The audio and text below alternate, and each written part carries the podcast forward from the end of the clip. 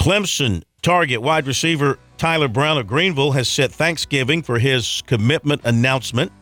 Clemson offered last weekend while Brown was in for an unofficial visit. He's a former Minnesota commitment. Some of his other major offers include Northwestern, Georgia Tech, and Virginia Tech this season. Going into round three of the playoffs, he has 45 catches, 793 yards, 12 touchdowns. I think the handwriting is on the wall here that he will commit to Clemson. In fact, the Tigers look like they're lining up for a three for three run here because they've got two other commitments who are going to be announcing in the coming days 2024 cornerback Tavoy Feagin of Tampa, 4 o'clock on Sunday. That'll be on 24 7 Sports. Defensive end to Marion Parker of Phenix City, Alabama, announcing Monday morning at 9 o'clock Eastern at his school. He'll be at Clemson Saturday. Now, I want to say something here real quick.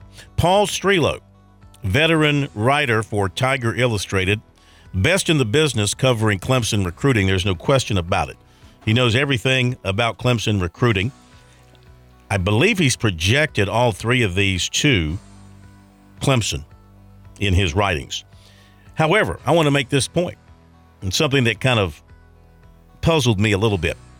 Sometimes when he's writing about Clemson targets who are not co- coming to Clemson, say at the very end, he senses that they're going somewhere else. His information that he gets indicates that NLI is the reason that Clemson is not getting that player. They're losing the player to another school for NI, NLI, NI, all right, name, image, like NIL reasons, not national letter of intent, NIL reasons. Now, it's one of, in my mind, that's one of two reasons for writing that. A, either helping to kind of cover things for Clemson and the people that help him out. You help them out by making it look like they're not losing the guy on their own, they're losing the guy because they're being outbid. Or the other way to look at it is they are being outbid in the NIL game. And my question is, why is Clemson letting that happen? And is that going to eventually, eventually catch up with Clemson? They continue to try to recruit on the high road, so it appears, and they're trying to use NIL in a background sort of way.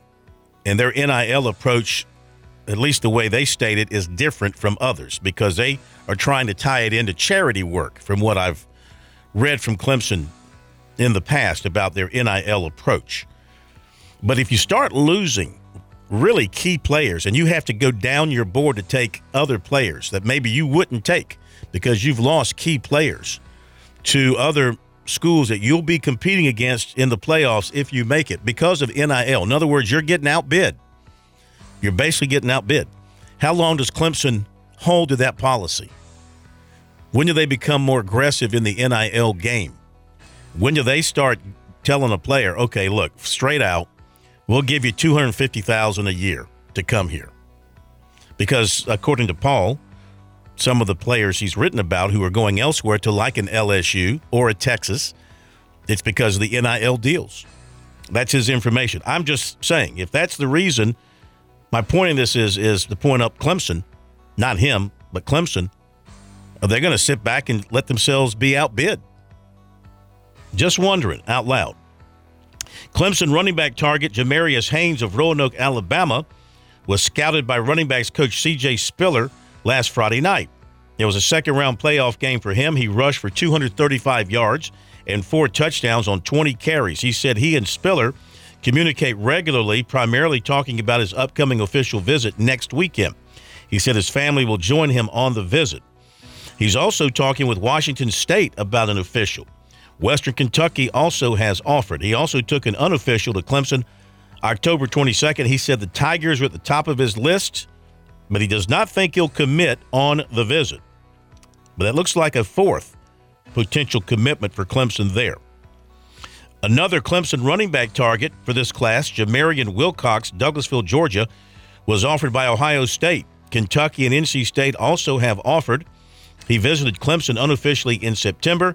He was at Kentucky in mid October for an official visit. 2024 wide receiver Ryan Wingo of St. Louis will make an unofficial visit to Clemson this weekend. He was at Ole Miss last weekend. He is a nationally offered recruit. He's not yet been offered by Clemson. USC will have two uncommitted targets on campus this weekend for official visits. Offensive tackle Keyshawn Blackstock of Coffeyville Junior College, Kansas, and wide receiver Edwin Joseph of Hollywood, Florida. Some other recruits reported by Gamecock websites as scheduled to visit this weekend include 23 Miami commitment tight end Reid Mikeska. In the 24 class, offensive tackle Cam Pringle, offensive tackle Josiah Thompson, running back Trayvon Dunbar, uh, Dunbar, who was at Penn State last weekend, linebacker Devin Smith, safety Braden Lee, running back Tate Titshaw, and running back Kevin Riley. Also this weekend, Woodland athlete Sudarian Harrison is scheduled for an official at Louisville. USC and Clemson target tight end Caleb Odom was offered by Duke, and he is scheduled for an unofficial visit to USC for the game tomorrow. And 2024 defensive back receiver Landon Kurtz of Fort Mill plans to visit USC on Saturday. Uh, I think I had a couple of others visiting South Carolina that I wanted to mention that I had come across.